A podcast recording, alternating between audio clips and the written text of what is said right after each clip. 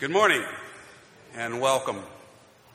Would you stand with me for the call to worship and invocation? Remain standing after that for the hymn.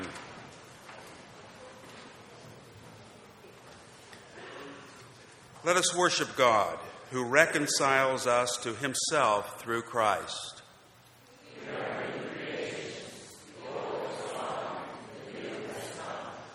Let us worship God as Christ's ambassadors.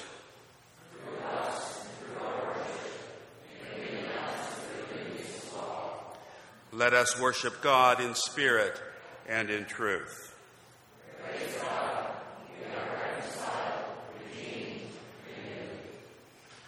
Father, this is the day that you have made. This is the place to which you have called us this morning. You have promised that we, when we gather together with brothers and sisters in Christ, when we do this in your name, that you would join us.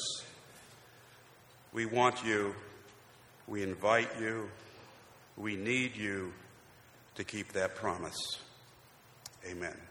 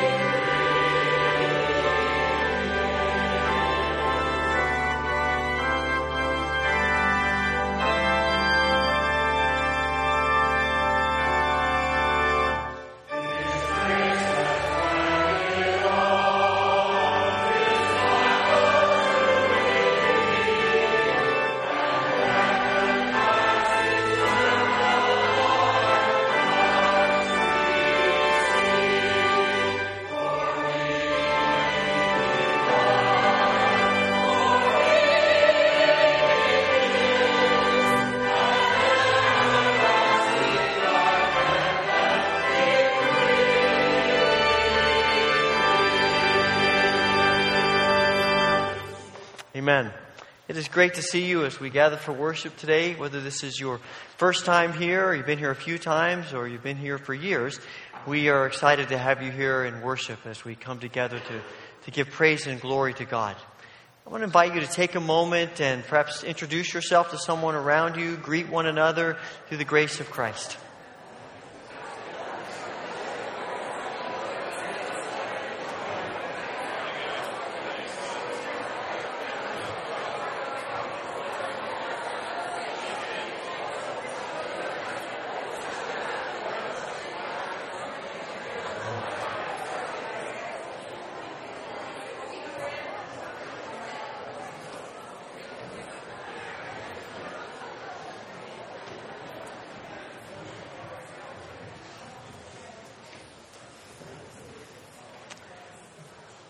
It's always good to be together in the house of the Lord, and we're glad that you're here.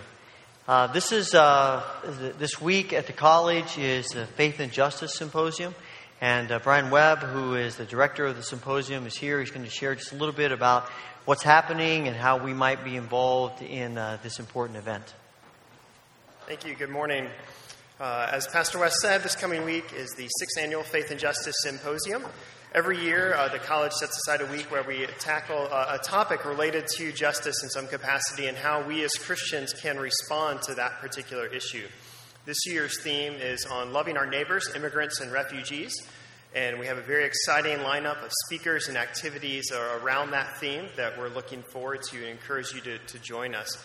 The symposium starts on Wednesday uh, during chapel when Jenny Yang, the Vice President for Advocacy and Policy at World Relief, will be speaking on Thursday evening, we're going to have a music and art event in the Campus Center Lounge, and that will involve a good number of Houghton students, both from our campus here, but also from the Houghton Buffalo campus, sharing both their musical talents and abilities, but also sharing their stories as well, particularly students who come from immigrant and refugee backgrounds, sharing some of the experiences they've had. We'll have a participatory art project and an art auction, as well as other things on Thursday night. And then on Friday, Dr. Danny Carroll will be speaking.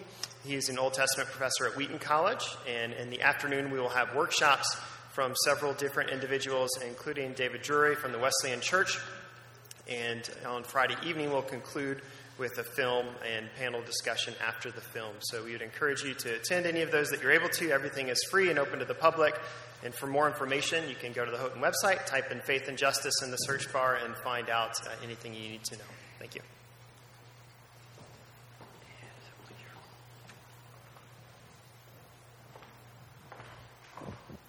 See in your, your, thank you, Brian, and I do hope that you're able to participate.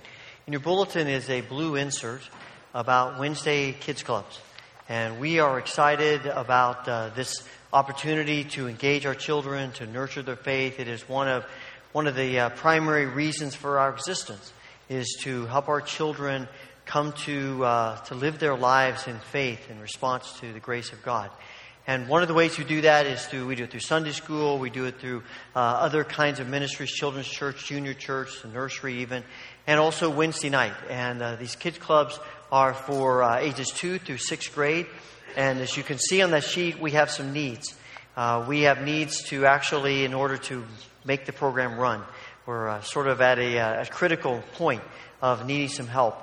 If you can, if you can give an hour uh, most of the things that are listed on the sheet, most of the needs, are, are not things that you need to prepare for, as much as they are just coming and being with the children, loving them, sharing with them, listening to them, talking with them, engaging with them, which is also often one of the ways in which uh, children, uh, we develop relationship with them. And so let me encourage you strongly to, to pray seriously about being involved. If you are interested in being involved, uh, you can uh, take out a piece of paper, maybe a piece of paper in front of you, a card or something. Just write uh, Wednesday Children's Ministry, put your name on it, contact information. You can drop it in the offering plate. You can hand it to me after the service or any of the other uh, staff members, and we'll make sure it gets uh, to Emily. And we, we just, uh, we really want to see this program work well. You'll notice that the dates are just a couple of times a month, and the reason for that is that we, this year, we're experimenting with doing a monthly intergenerational gathering where we have an event. We have an event that uh, everyone is invited to, and it will be there will be children and youth and adults there, and some interaction with each other. And we're excited about that as well. But uh, so we need we need some help for this Wednesday ministry. Thank you for participating. It's the last day also to sign up to help in the nursery. If you haven't yet done that, you would like to. There are some sheets on the back table, and again, pick up one of those. You can hand it to me, or you can get to the church office. But I think the schedule is going to be made tomorrow. And the, the other thing is a membership class. I'm hosting a class uh, next week. And if you're interested in joining the church or just knowing more about the church, more about what membership might mean, uh, the class doesn't obligate you to join, but uh, it gives you the information you need to make a decision. I'd love to have you be a part of that. Just let me know in the next few days, and uh, we'll get you on the list.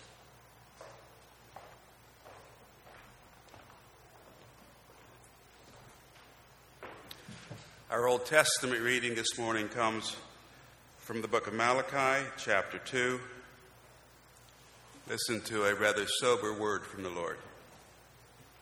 And now, you priest, this warning is for you. If you do not listen and if you do not resolve to honor my name, says the Lord Almighty, I will send a curse on you, and I will curse your blessings. Yes, I have already cursed them because you have not resolved to honor me. Because of you, I will rebuke your descendants. I will smear on your faces the dung from your festival sacrifices, and you will be carried off with it. And you will know that I have sent you this warning so that my covenant with Levi may continue, says the Lord Almighty. My covenant was with him, a covenant of life and peace, and I gave them to him. This called for reverence, and he revered me and stood in awe of my name. True instruction was in his mouth, and nothing false was found on his lips. He walked with me in peace and uprightness and turned many from sin. For the lips of a priest ought to preserve knowledge, because he is the messenger of the Lord Almighty, and people seek instruction from his mouth.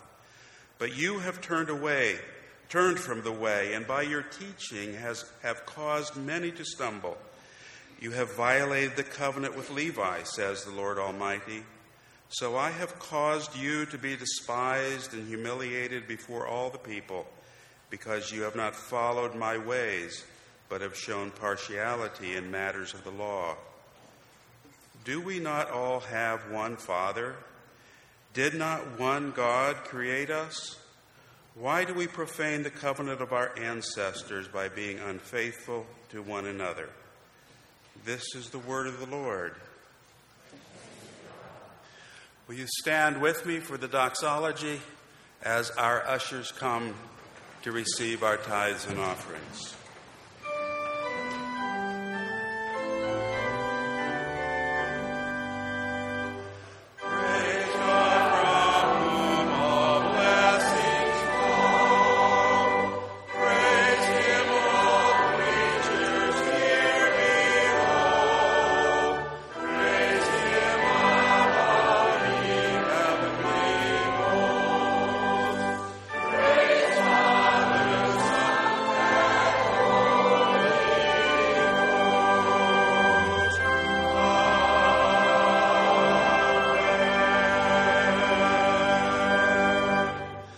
Gracious Father, all good things come from you, including all that we have.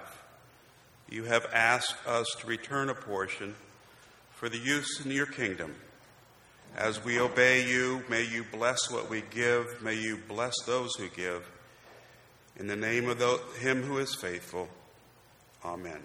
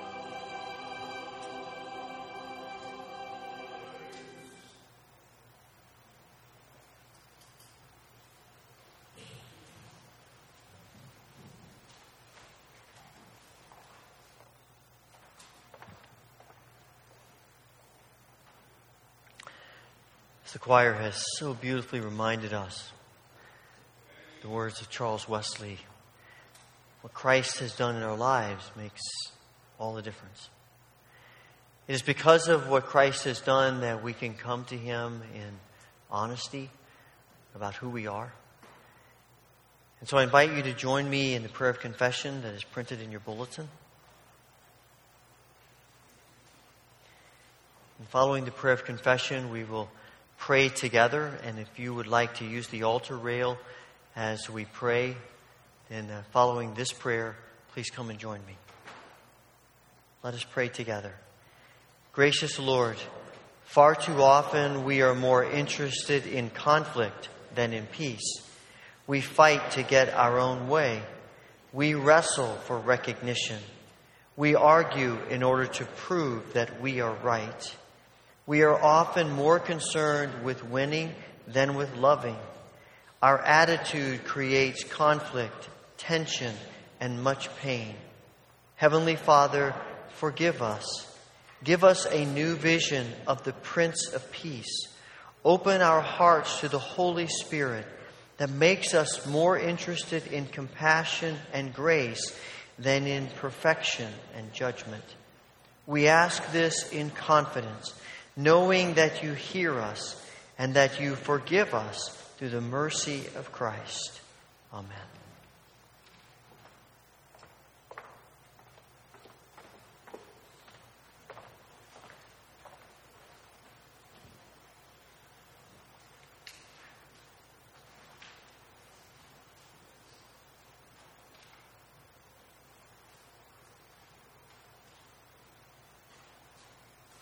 Father, we give you thanks for your grace to us in Jesus Christ. We are here today unworthy and yet grateful. And we pray that as we embrace, as we receive all that you offer us in grace, that you will continue to work in our hearts. Father, this morning we, we pray about all of the burdens and the needs of our lives and others, in which life is not what we would hope for it to be. We pray your comforting presence for all who grieve today. We pray for your healing grace upon all who are struggling with issues of health, pain. We pray especially for Mildred Berry, Doris Esepian, for Blanche Weaver, Tammy Dunmeyer, Luke Heisinger, for Wade Marsh, Sheldon Emerson, Bob Jobert, Laurel Bucher. For Bill Getty, for Warren and Ella Woolsey, for Phil and Mike Raybuck, for Bev Rett, Micah Christensen, for Linda Roth and Dick Gould and Emily Cricklar, and for others who are on our minds today, we pray your healing grace. Father, we pray for this world in which we live a world of great pain and heartache. We think of refugees throughout the world who have been displaced from their homes and their homeland. We pray that you would bring rescue and help. Give us compassionate hearts for these very needy people. We pray, Father, for all who are recovering from recent disasters and terrorist attacks. And we pray for racial healing in our nation that is so divided. We pray, Father, for your church around the world. We pray for believers who are in Europe and it's become very post Christian and attempting to share the love of Christ, and they do a lot of doing a lot of work with refugees. We pray, Father, that your church in Europe would be a, a loving witness of who you are in every moment of life. We pray for the Remedy Church and those churches like it in the Czech Republic and pray that you would help them as they meet the physical, social, spiritual needs of refugees and others. We pray for our brothers and sisters in West Africa as they live in a very oppressive environment, an environment that pushes in upon them. The culture is so ingrained into these other religions we pray for strength. We pray for a sense of peace and to be a presence of your love and grace. Father, we pray for the ministries of our church, and this morning we think of our Wednesday evening children's program. We thank you for all of our children. We are so blessed to have children here. And, and we desire to be a church that nurtures the faith of our children, that they would always know you and follow you and love you. Help us, Lord, to do that. And in this particular ministry, give us grace to step forward and to be a part of nurturing their faith and that we might find in our involvement your grace in our lives as well. Lord, we pray for other churches around us and think today of the Bolivar United Methodist Church and Pastor Hudland. May your blessing be upon her and this congregation. May they be united in you, that as others watch them, they would see you and that they would be drawn to you. Father, we thank you for hearing our prayers. Thank you for giving us hearts of compassion as you have. Continue to work in us, to mold us, shape us into the image of Christ. And we offer this prayer in His name and in His grace. As we remember the prayer that He taught His disciples to pray Our Father, who art in heaven, hallowed be thy name. Thy kingdom come, thy will be done on earth as it is in heaven. Give us this day our daily bread, and forgive us our debts as we forgive our debtors. And lead us not into temptation, but deliver us from evil. For thine is the kingdom, and the power, and the glory forever.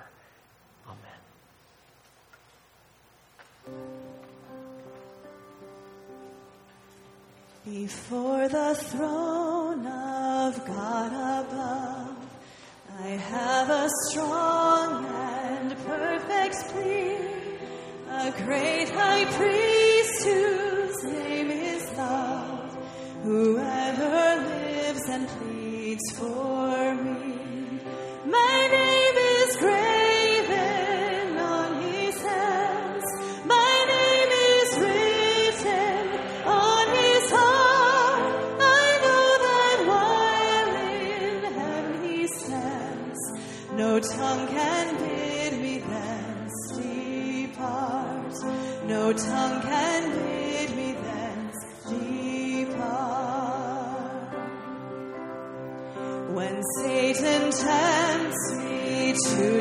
and tells me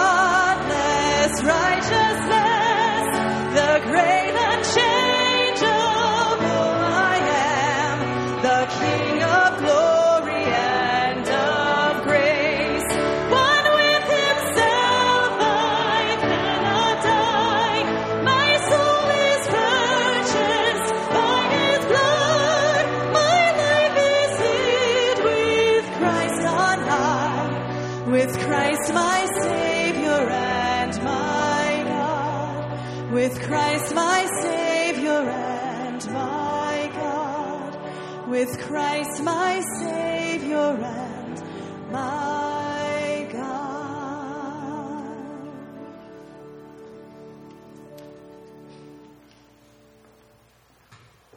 Our New Testament reading this morning comes from Paul's letter to the Galatians, chapters 3 and 4, beginning with verse 23. Following the reading, children may be dismissed for children's church. Hear the word of the Lord as revealed through the apostle. Before the coming of this faith, we were held in custody under the law, locked up until the faith that was to come would be revealed. So the law was our guardian until Christ came that we might be justified by faith. Now that this faith has come, we are no longer under a guardian. So in Christ Jesus, you all are children of God through faith. For all of you who are baptized into Christ have clothed yourselves with Christ. There is neither Jew nor Gentile, neither slave nor free, nor is there male and female, for you are all one in Christ Jesus. If you belong to Christ, then you are Abraham's seed and heirs according to the promise. What I am saying is that as long as an heir is under age, he is no different from a slave, though he owns the whole estate. The heir is subject to guardians and trustees until the time set by his father. So also, when we were under age, we were in slavery under the elemental spiritual forces of the world.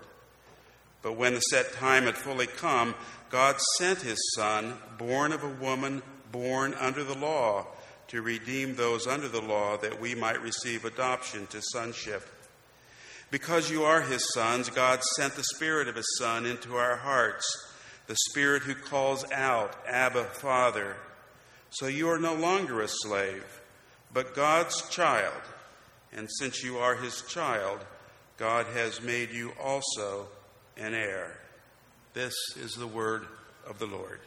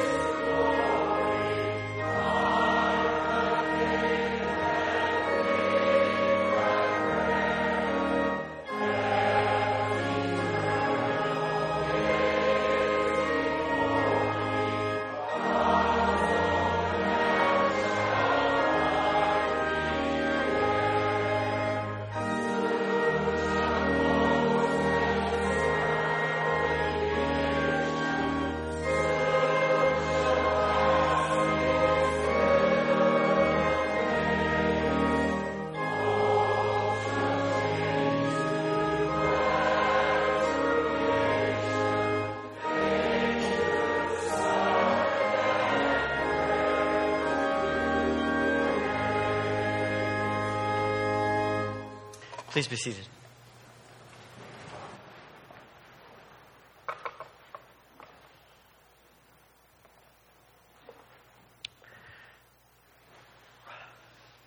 We all wrestle with identity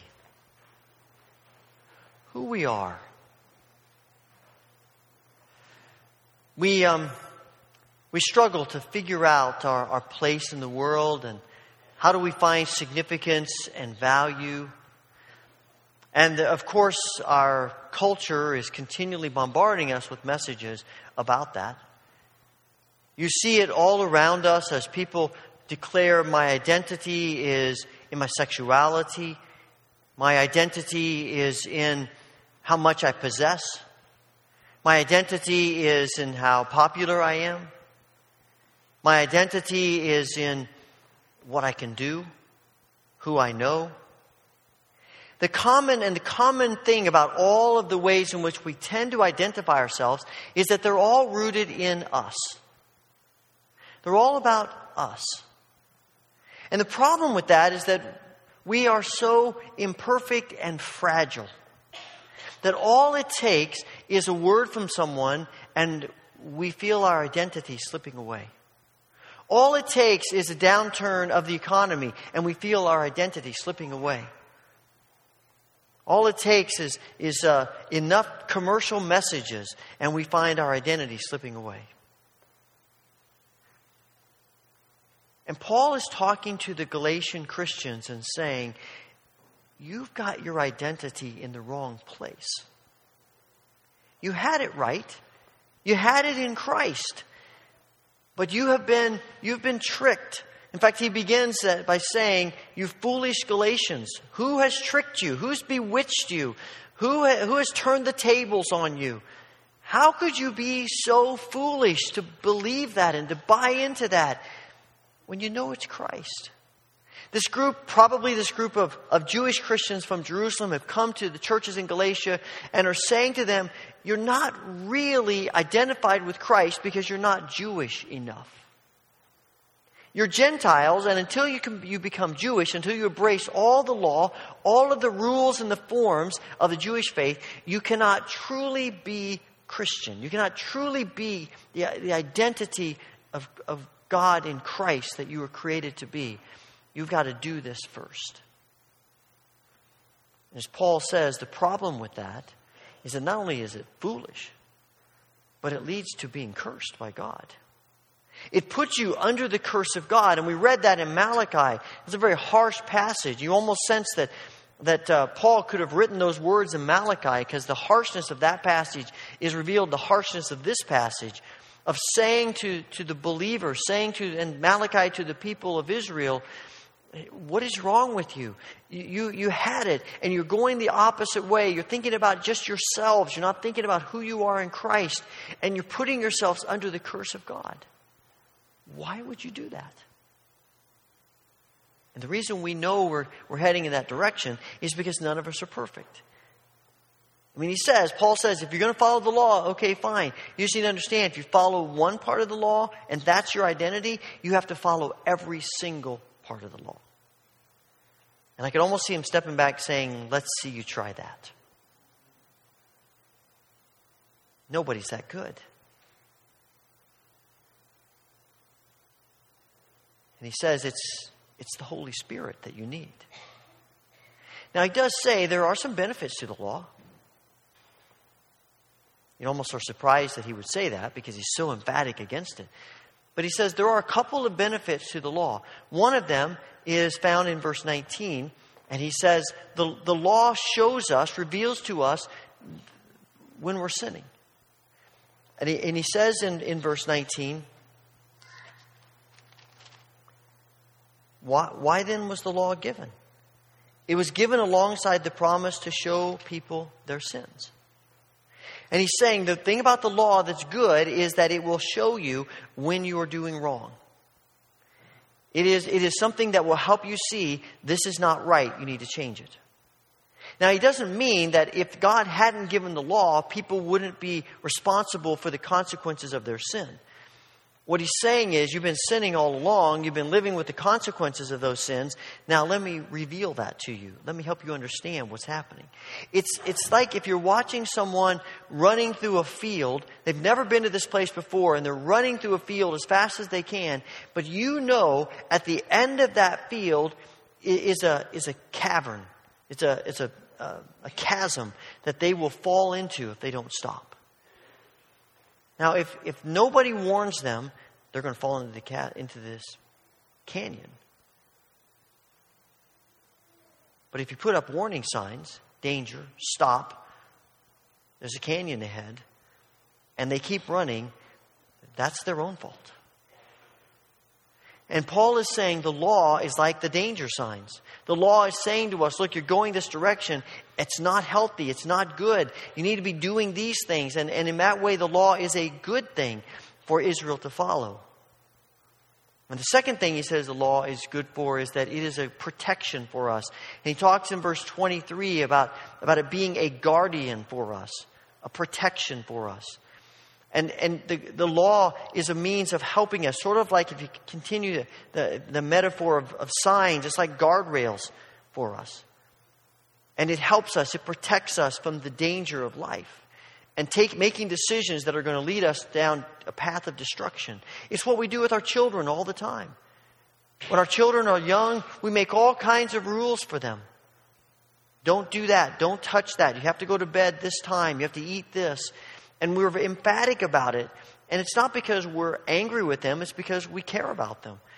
And they, but they have no clue why we're doing it. If you think back to when you were a small child, you probably were frustrated and even uh, angry with your parents because they made all of these rules.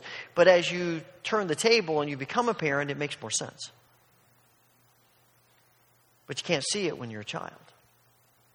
But we do those things. And so when our child begins to touch a hot stove, we yell at them to stop. And it's not because, hey, I made a rule about touching, don't touching hot, hot stoves and don't be breaking my rule. It's because we don't want them to burn their hand. And if they're about to run out into a busy street and we yell at them and we are angry with them, it's not because we're thinking, hey, I made the rule about not running in the street and you better not break my rules. It's because we don't want them to be injured. And Paul says that's what the law does for us, is it protects us. And this idea of being a guardian is also the, sometimes it's translated uh, schoolmaster, but it's the word pedagogue. You know, we get the word pedagogy from that. And it's a sense of learning, but it's not the teacher. In that scenario of the ancient Roman culture, the, uh, a, a, child of an affluent family had a, a slave assigned to them. And the slave's job was not to teach the child, the slave's job was to make sure the child got to school.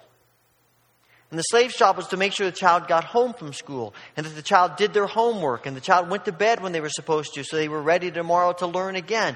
The, the, the job of the guardian was to create the most productive atmosphere possible so that the child could learn from the teacher. And Paul says that's what the law does for us. It is intended to help us, to direct us, but it is not the end of itself. Because Paul says what we're really looking for is not a life of the law guarding us and making rules to protect us. We're looking for a life with the Holy Spirit to bless us and to live in the promises of the Holy Spirit. And the promise of the Holy Spirit is that He moves us from a life of immaturity to a life of maturity. When you read chapter 4, the beginning few verses, he says, Think of it this way if a father dies and leaves an inheritance for his young children, those children are not much more better off than slaves till they grow up, even though they actually own everything their father had. They have to obey their guardians until they reach whatever age their father set.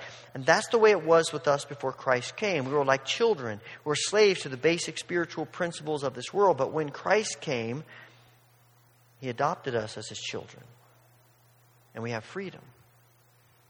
And we're no longer children who haven't gotten the inheritance. We are moving, the Holy Spirit comes to us so that we can live our lives not as spiritually immature children tied to the rules, but as spiritually mature children who have freedom. I, I used, uh, for a long time, I have thought that the, the most spiritual people, the holiest people, are the ones who do the best job obeying the rules. Paul is saying the most spiritual people, the most holy people, are the ones who live their lives not needing the rules. The more holy we are, the less we need the rules. Because the Holy Spirit fills us, the Holy Spirit controls us, and we don't need rules to do that for us. We let the Holy Spirit do that. And that's freedom. But so often, we are content to live with the rules. And we think it's the rules that make us free. It's the rules that enslave us. It's the Holy Spirit that makes us free. John and Helena, and it's sort of a family effort, we're teaching our granddaughter Emma to walk. And she's, you know, she's making some progress, but she right now wants to, you know, for a long time it was hanging onto both hands as we walked behind her, and then it became one hand, and now she's basically just holding on to one finger. And she's making progress as she moves along. And, and that's exactly what we should do because she's 16 months old or whatever. But wouldn't it be weird if when she went to high school, one of us was with her walking along the hallway and she's holding our finger? I mean, that's when they start bringing in the psychiatrist to examine our family because they're wondering what in the world's going on with this group of people. See, our goal is not for her to be so immature that she never lets go of our finger. Our goal is that she walks on her own and she runs and she plays and she has the freedom to live her life. And the goal is not to keep her confined to rules. The goal is that she becomes such a mature adult that she lives, she doesn't need the rules. It becomes innate in her as an adult about it's not wise to touch a hot stove. It's not right, wise to run out into the street. And that's God's desire for us. We wouldn't live with the rules confining us, but we live out, we live beyond them. That's what Jesus says that He came not to destroy the law, but to fulfill it. It's not that the rules don't have a place, but we want to move past them. We want to be more mature than, than rules will allow us to be. We want to be live in the freedom of the Holy Spirit in us. And to let Him guide us and let Him direct us. And when that happens, we find that it drastically alters our relationship with each other. We start living with other people in ways that when we're bound to the law, we, are, we cannot live. And when you get to the end of chapter 3, Paul says, because we are in Christ, there is no longer Jew or Gentile or male or female or slave or free, because we are one in Christ. And he prefaces that by saying, when you are baptized, you put on your baptismal clothes of equality. Because in baptism, we are saying, I want to have the mind and the heart and the spirit of Christ. When you're tied to rules and laws, they're always about who's more valuable and who's less valuable who has more significance and who has less significance because it's all about judging who's doing a better job of following the rules. But in the Holy Spirit, we're all one in Christ. And we see each other the way Christ does. And it means that it begins to break down all of the barriers that our culture and, quite frankly, the church sometimes creates. And we no longer think about we're a better race of people than they are. We no longer think we're a better gender than they are. Our occupation is better than theirs. We're one in Christ. And those things that divide us begin to shatter and get broken down. And we see everyone being people of significance and worth and value. It is interesting that Paul introduces here. I mean, it would have made sense if he had said, Put on your baptism robes because there are no more Jews and Gentiles and moved on. because that's what he's been talking about. But in this passage, as someone pointed out, he, he isn't. He doesn't just talk about Jews and Gentiles. He talks about males and females. And he talks about slaves and people who are free. And I think the reason he does that is because he's trying to help us understand that it, the Holy Spirit in us breaks down all of the barriers that we tend to put up. All of the ways in which we judge one another who's worthy and who's less worthy. And that means in the church, everyone is accepted. Everyone is a child of God. Everyone is a part of the kingdom who has come to Christ. And there's not who's more significant or less significant. We are all significant in Christ. Because we're children of God. You're a child of God. You're a child of God.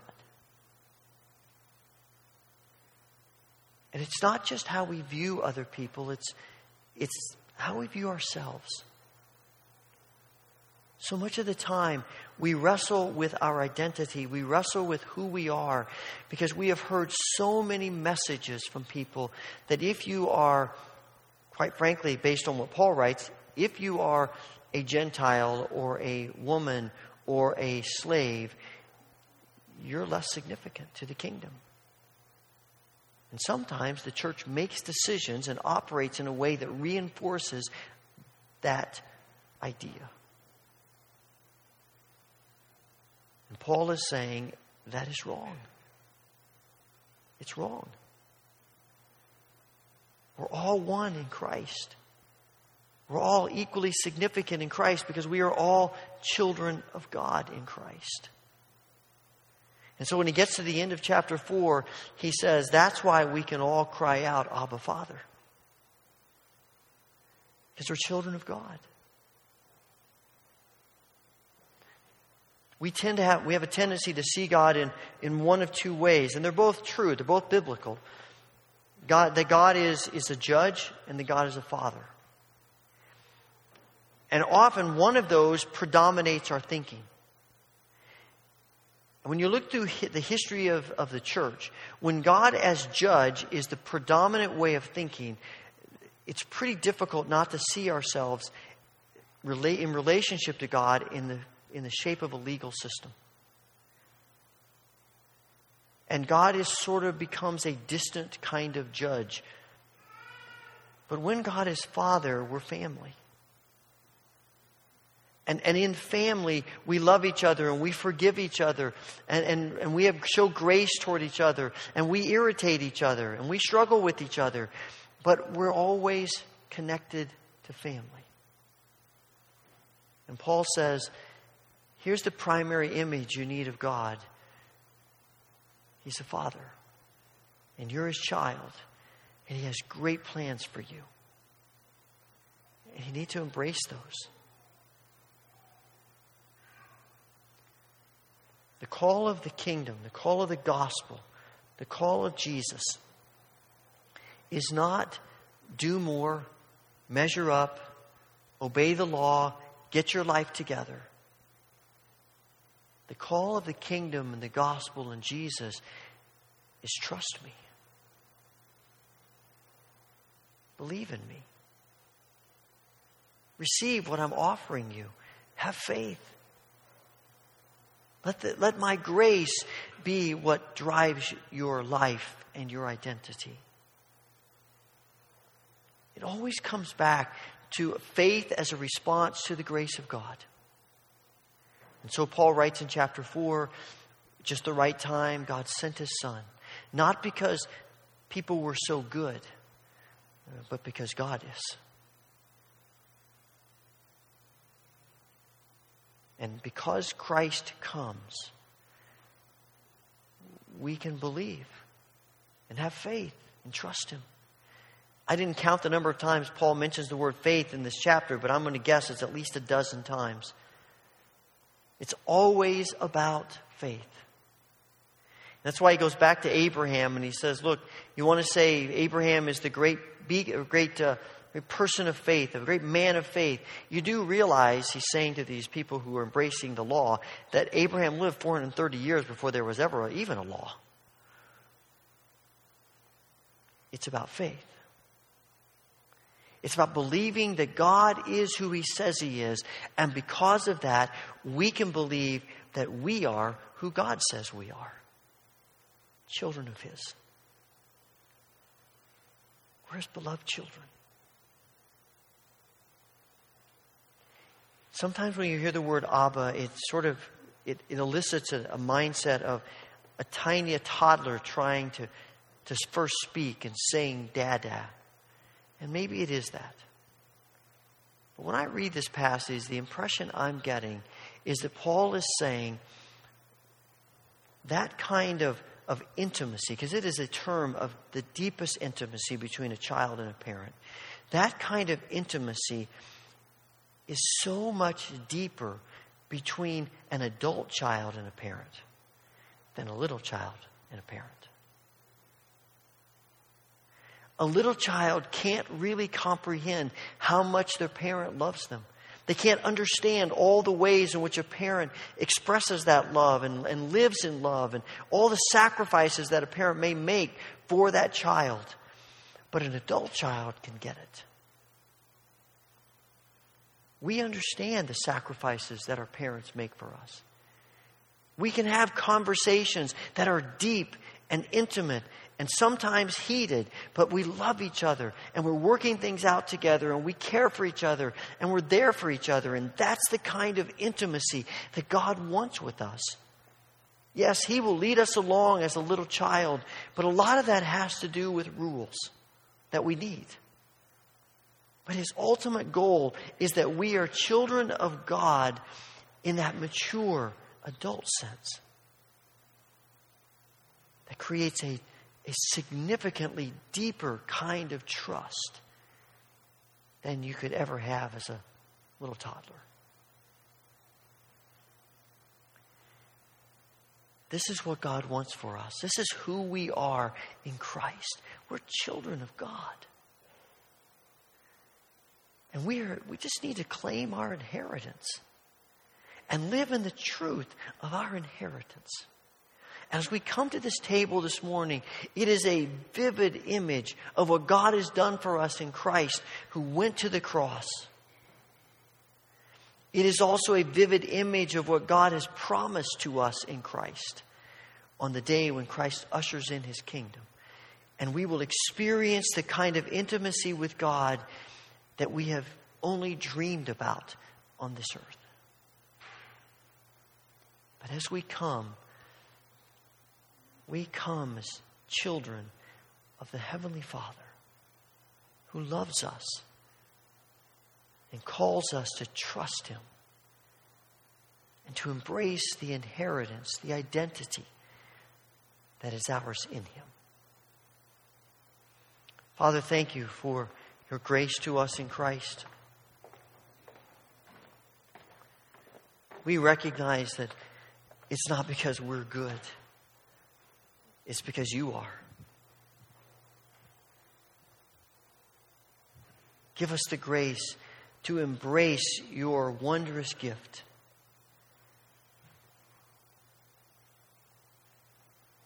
And to know that we are your children. We pray this through Christ. Amen.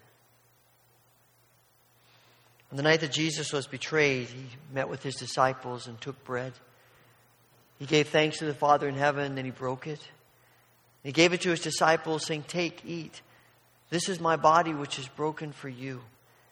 Do this in remembrance of me. On the same night, he took the cup. Again, he gave thanks to the Father in heaven and gave it to his disciples, saying, Drink from this, all of you, for this is my blood of the new covenant, which is shed for your sins and the sins of all people. Every time you do this, do it in remembrance of me. This morning we're receiving communion by the mode of intinction. As you are released by rows, come to the front, tear off a piece of bread, dip it into the cup, eat it, and then you may return to your seat by the outside aisles. Altar rails always open if you would like to stay and pray. If coming to the front is difficult for you, or if you simply prefer, we have a tray of bread and cups. We're happy to serve you in your seat. Just let the usher know as your row is released. And uh, I also have gluten free wafers here in cups, and if you would like those, just let me know as you come forward. I always like to mention that we practice open communion at the Wesleyan Church. This might be the first time you've ever worshiped here. But if you come today with your heart open to God, with a desire in your heart through Christ to be a child of God and to embrace this gift, then come, receive these gifts from our loving Heavenly Father.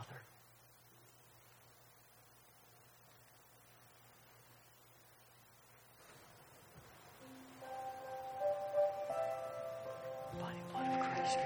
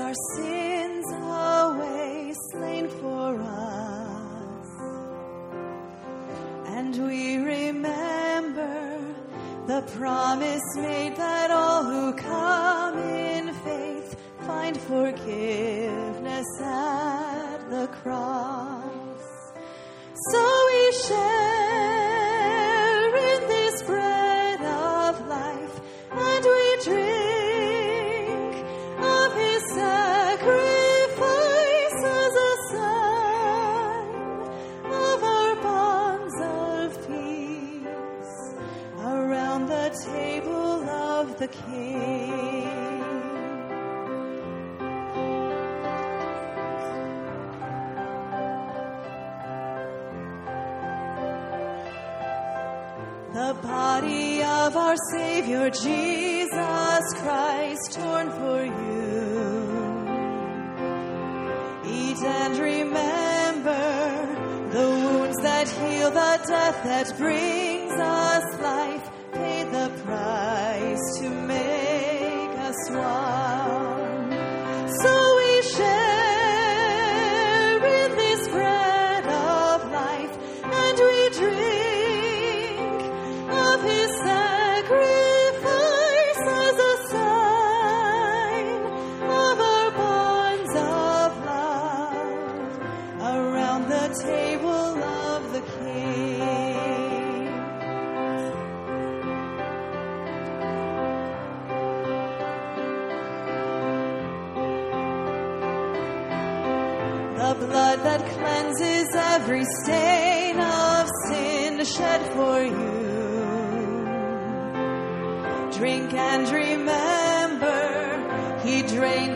us cup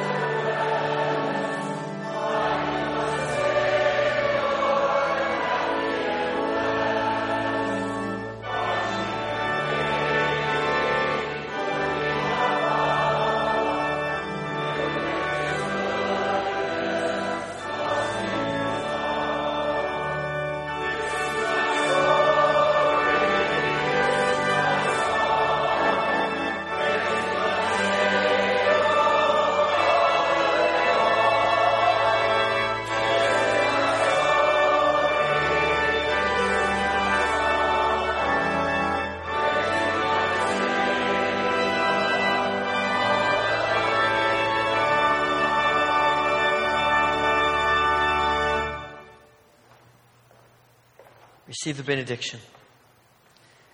As children of God, may you know the grace of the Lord Jesus Christ, the love of God, and the fellowship of the Holy Spirit, now and forevermore. Amen.